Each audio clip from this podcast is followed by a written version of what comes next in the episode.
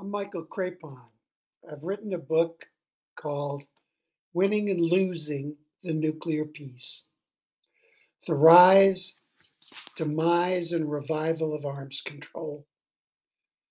My book is filled with surprises. The very biggest surprise is that nuclear weapons have not been used in warfare since 1945.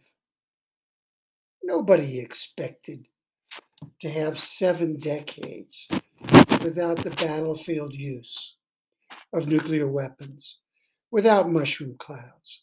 How did that happen? Was it pure dumb luck? Was it divine intervention? Well, I think both of them were involved. Many people think the reason why we haven't had mushroom clouds is because of nuclear deterrence. That offsetting, threatening arsenals of nuclear weapons have kept the peace. Well, there's some truth to this. But at best, the deterrence answer is only half right. Deterrence is dangerous.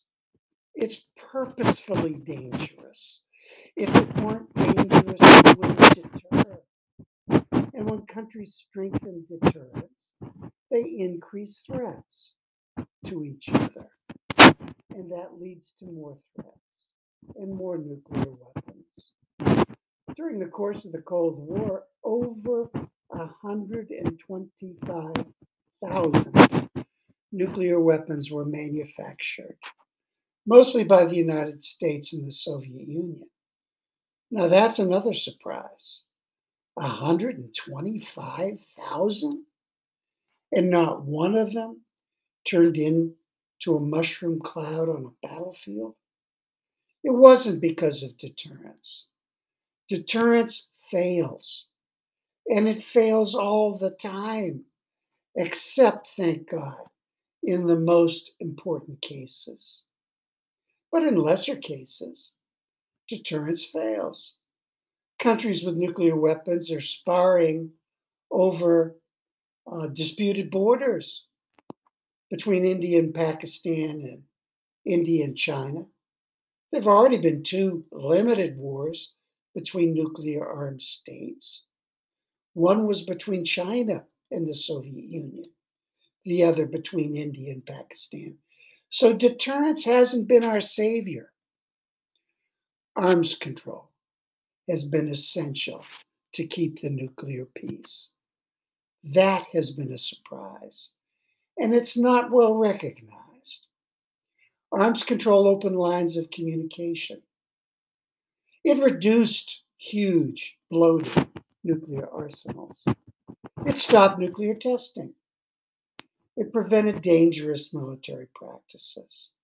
We succeeded at arms control.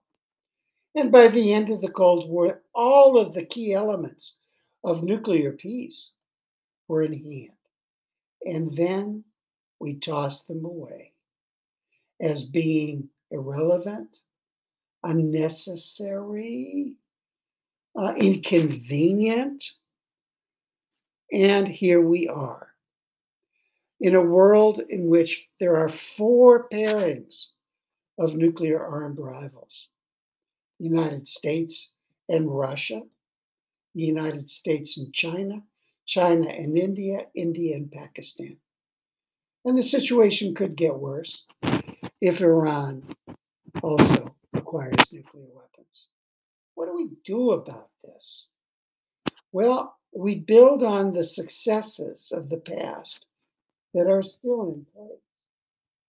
And the most important successes are that we don't use nuclear weapons. The norm of non battlefield use has to be extended every day.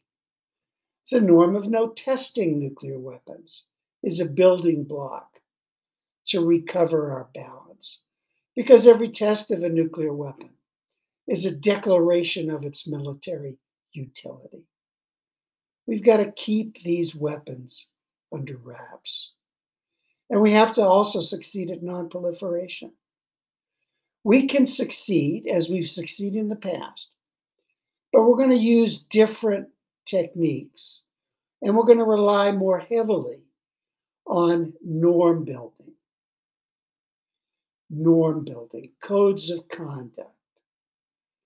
And we've got a lot of work to do because the world is obviously a dangerous place.